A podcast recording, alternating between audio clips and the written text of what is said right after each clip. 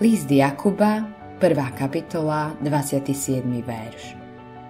Čisté a nepoškvrnené uctievanie Boha pred Bohom a Otcom je navštevovať siroty a vdovy v ich tiesni a seba zachovávať nepoškvrneného svetom.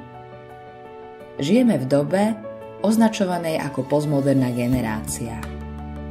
V dnešných cirkevných kruhoch sa mnoho hovorí o tom, ako zasiahnuť postmoderných ľudí. Môj názor? Evanílium sa nemení. Či už ide o starovekú, modernú alebo premodernú, postmodernú či postpostmodernú kultúru, evanílium sa nikdy nemení. Rovnaké posolstvo, ako hovoril Peter na sviatok letní s ľuďom prvého storočia, platí dnes pre nás v 21. storočí. Počujem dnes ľudí hovoriť.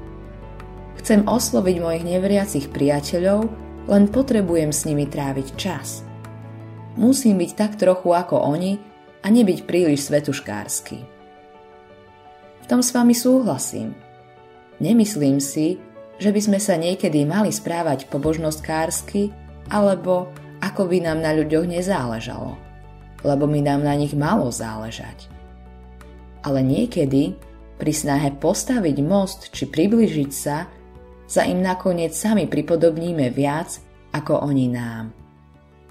Viac nás vedú oni svojou cestou, ako ich my privádzame na našu. Preto musíme byť v tejto oblasti veľmi opatrní. Zdôvodnenie býva. Ježiš býval s hriešnikmi, takže aj ja budem tráviť čas s hriešnikmi. Ježiš ale s hriešnikmi v skutočnosti nebýval. Nehovorím, že nebol v kontakte s hriešnikmi.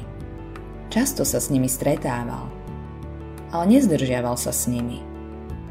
On väčšinu času trávil s učeníkmi.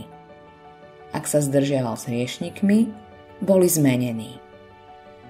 Vždy musíme chcieť priviesť neveriacich k viere, nie skončiť tým, že budeme ako oni.